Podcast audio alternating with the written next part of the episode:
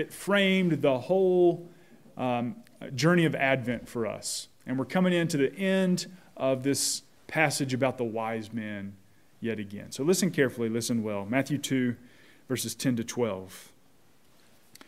When they saw the star, they rejoiced exceedingly with great joy.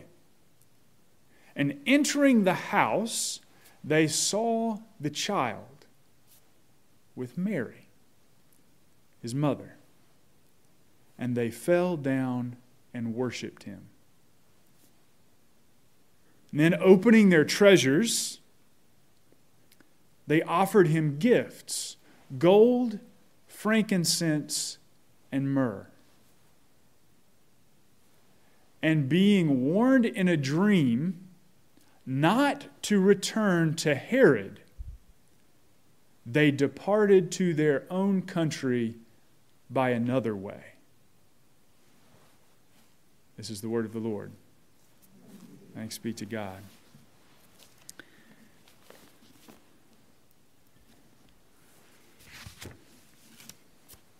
Let's pray.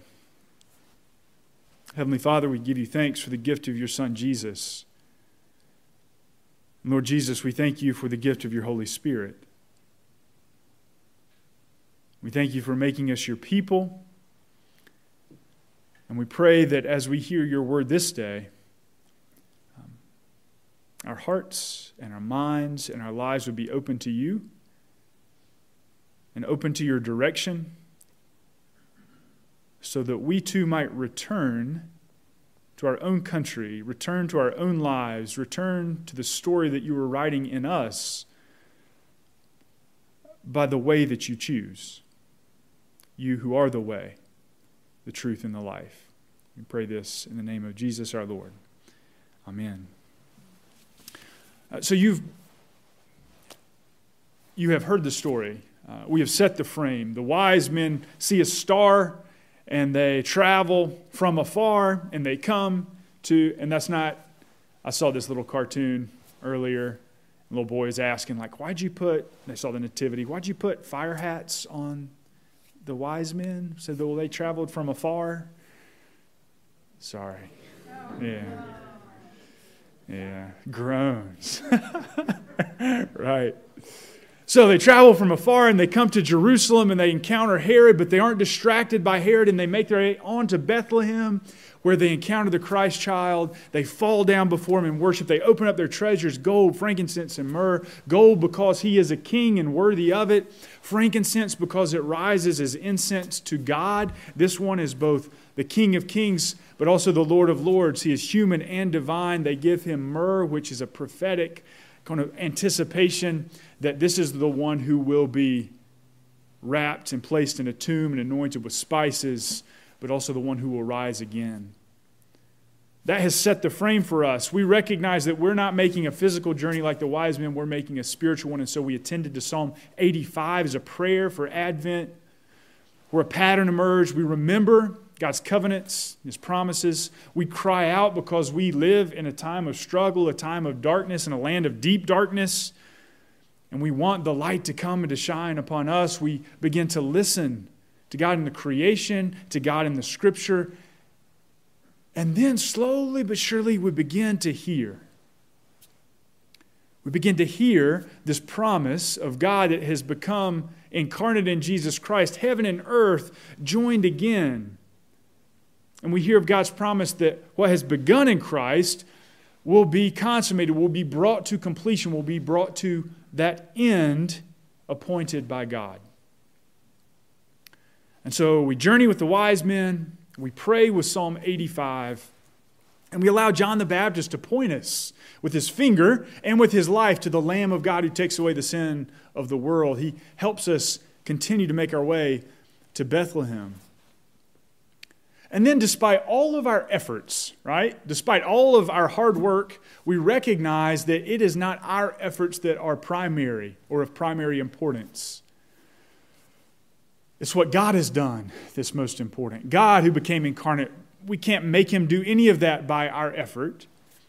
We can't make Jesus go to the cross uh, by praying enough or asking enough. It is out of God's grace that He comes.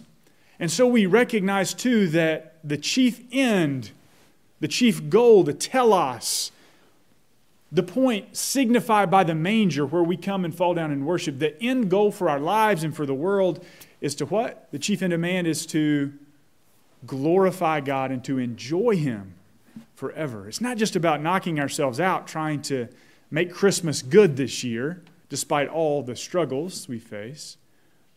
But it's about recognizing what God has done so that we can glorify Him and enjoy Him.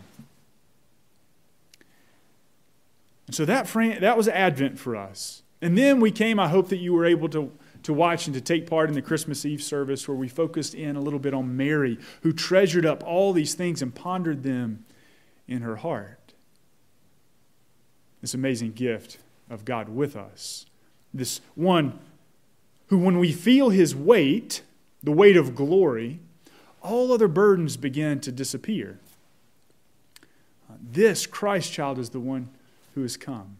And we were able, in whatever way, whether you were uh, you took a moment to pray on Christmas morning, whether you, like Lily, greeted the world on Christmas Day by singing "Happy Birthday, Jesus! Happy Birthday, Jesus!" Whether you watched on Christmas Eve and were guided by the prayers and the beautiful music, However, that took shape uh, for you, Christmas has come. We've celebrated God with us, we've drawn near to the manger.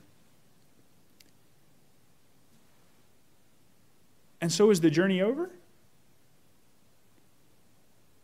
Right? Is, is all this time of preparation and then celebration, are we now just on to, well, familiar life? Of course, we celebrate the Christmas season as the church in the, in the calendar. But for so many of us, we're just kind of back to the routine, right? I mean, now the snow's going to melt off today, and we're just sort of back at it. But the story that set the frame for us is not quite over, is it? So the wise men come, they see the child, they fall down and worship, they give him gifts, gold, frankincense, and myrrh, but that's not the end of the story. That's not the end of the, even the passage. What was the end of the passage? Being warned in a dream not to return to Herod, they departed to their own country by another way.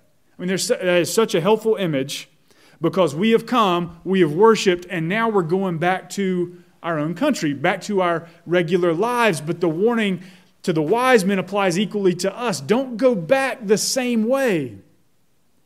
Don't go back to Herod go by a different route. In other words, will your life that you now go back to after Christmas look different?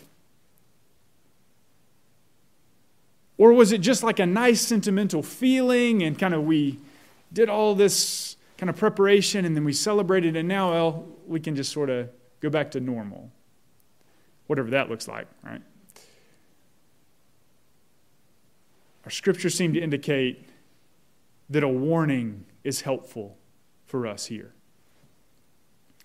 As I began to think about this, I recognized that this experience that the wise men had, this experience that we have shared with them as we have prepared and drawn near and then celebrated, has actually shown a pattern that has been evident in, in my experience as a Christian in different ways and times and places. So, here, let me just give you an example. We have a profound um, experience of faith, of worship, of preparation, of uh, offering our hearts to God, of encountering the Lord.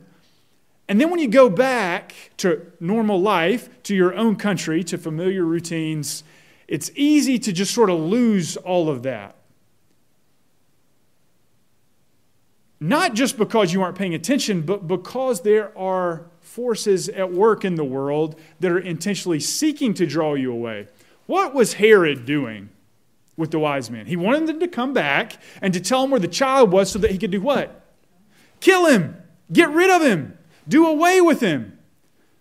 The Herods of the world don't want Christ in our midst or in our lives. The Herods don't want the benefits that Christ's kingship bring. They want to push him away so that they can establish their own supremacy and have their own way.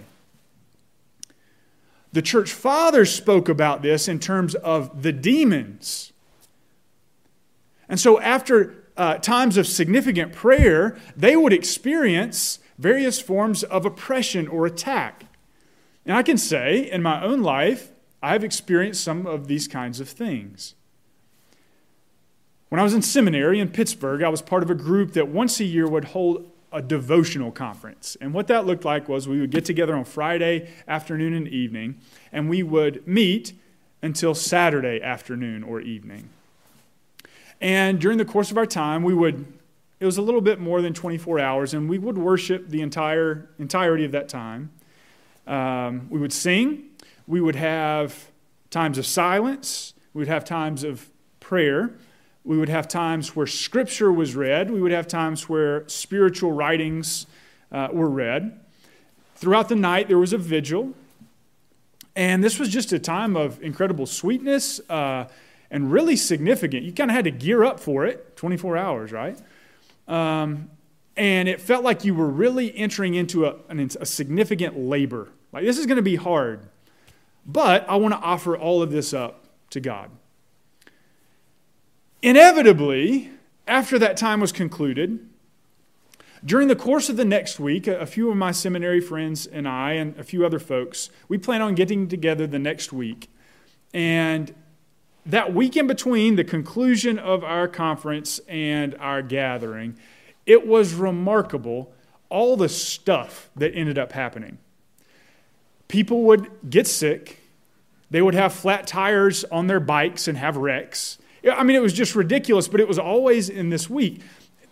So these weren't just like, hey, I felt like a sense of depression or heaviness, or it wasn't just like something we would, we would uh, think of as spiritual, but it had effect on like bodies because we're not just, you know, um, bodies on a stick or souls that kind of keep a body. We're human beings together, um, body and soul.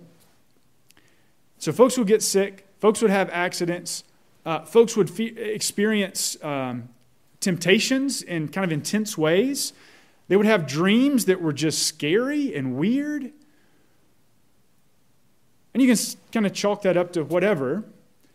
But it seems to tie right in with this warning not to go back to Herod. After this significant experience that we've had celebrating Christmas, glorifying God, enjoying Him, coming to be with us. Be careful not to go right back to Herod, but maybe we could begin to go back by a different way. Just be paying attention to this this week. And so I thought, how can we work through that together? How could we think about that practically? Um, typically, when we light the candles on the Advent candle, we think about the gifts of Christ. Christ gives us Himself, God gives us Jesus, and Jesus grants us what? Hope and love and joy and peace. Those are kind of the candles that we light in recognition of those things. And of course, that signifies not abstract ideas, hope and love and joy and peace. Jesus is our hope, right? Jesus is love. God is love, right? Uh, and then joy. Christ is our joy. Christ is our peace. So these signify the fact that God has given us Himself, and these are actually part of that. So let's think just let's just go through that list and consider what it might look like not to run back to Herod, but to go a different way. So hope. Herod doesn't want us to have hope. The demons don't want us to have hope because they don't want us to have Christ. So, what does that look like? What might steal your hope. Think about your own life. I know this is a, this is a very personal experience. Like, what takes your hope away in your life? Uh, very broadly speaking, I thought that we could think about politics, right? Uh, so national politics. I've noticed something. It doesn't matter, you know, whether you consider yourself liberal or conservative or Republican or Democrat. Whenever the other party is in power, people feel hopeless. The world's going to end. The, the, the country's going to fall apart. Everything that I'm against is now just kind of having its own, uh, holding sway. And so people begin to feel hopeless. And depending on what you know, news articles you read or what television stations you read. The, the tone either seems really full of hope or really completely devastated. But the hope we have in Jesus is something far more permanent. It's not kind of blind faith. It doesn't have anything to do with circumstance of like who's in charge at the moment. It has to do with the fact that God has come to be with us. So when we think about hope, the national level, or maybe the geopolitical level, right? So maybe you've been looking at Russia hacking like every computer in the United States, presumably. Uh, maybe you've been looking at China, who's wanting to up upend and kind of sh- change and shape the way that the, the power structures are in the world at present. Maybe you look at that and you forecast into the future and say, I don't know how this could end up in any kind of good way. And your hope is just kind of gone. It's just a cloud of doom out in the, in the distance, fast approaching. It's as if we've run back to Herod. Who is Herod? A political figure, all about worldly power. When you go back to don't go back to Herod, the scripture says. When you go back to Herod, back to the politics, what happens? Doesn't mean that we're not engaged, but it means that's not where our ultimate hope lies. It's like we forget that the babe who was born, who's been given to us, is King of kings and Lord of lords. It's like we forgot all the passages from Isaiah that we read for a month every time we lit a candle. That when this king returns and establishes his power forever, what happens? Nations shall beat their swords into plowshares and their spears into pruning hooks. Nation shall not lift up sword against nation, neither shall they practice war anymore. There's your hope, isn't it? Let's hope in this one. Don't let Herod take it away. Let's go back by a different way. And what about love? Oh man, Christmas at our house looked like just a, a big bunch of love right there. You know, girls were so sweet, bringing presents, delivering gifts, giving hugs, saying, I love you. Oh, thank you. This is what I always wanted. And then, oh, I don't know, about seven minutes later, it turned into, that's mine. Give it back. I want to, Lily's not letting me play with this. That, the, I don't know where the love went, but it wasn't in the room anymore, right? Took all of seven minutes. You say, oh, kids. But that's just what human beings do, isn't it? Christmas, God's gift of His Son to us. We feel His love. We love Him not because we're so good, but we love Him because He first loved us. We received the love, and then just a few minutes later, a bomb goes off in Nashville. And people are back at it. Society is at each other's throats. They're like kids fighting over Christmas presents. Where is the love? We are fortunate to be able to celebrate with, um, with my parents. And when I first noticed Lily and Anna going back and forth at each other, they were on either side of my mom. Um, and she happened to be hold, this was I mean this was such a great parable. She happened to be holding the story of the Nativity. It was just a little, you know, little kid's book with the story of Christ's birth in it. And she said, Hey, hey, hey, girls, why don't we read the Christmas story? Right? Which seems like at first blush, well, that, you know, very pious and sweet, right? But then I began to think, like, how quickly we dismiss, how quickly Herod pushes aside, how quickly the demons lead us astray from keeping Christ at the center. Christmas, the whole world comes to the manger. The angels from heaven above, the beasts of the field, human beings, Jews and Gentiles, everyone comes, and the manger takes the center stage of the world. And then we begin dealing with our own gifts and our own stuff and trying to keep it for ourselves and keep it away from others. And we forget and we reorient ourselves, and no longer are we turned with the manger, with Christ at the center of life, but we begin placing ourselves back in the center. And what would it look like to walk a different way? I think it would be to recognize the moments when suddenly the love is gone and to turn and reorient ourselves to God with us, Emmanuel. God's love come down. And then, after we reorient ourselves to God's love in us, we can love each other again. So maybe it was a prophetic moment that came with that suggestion. Maybe we should just read the Christmas story again. Hope and love and joy. It's sort of trite and cliche to say, you know, joy it goes a little deeper than happiness. Happiness depends on our circumstances, but joy is something very deep seated. Um, joy is a recogni- recognition that our circumstances are not always what they appear to be, but there's a truth that goes deeper, a truth that goes beyond what we experience in the world.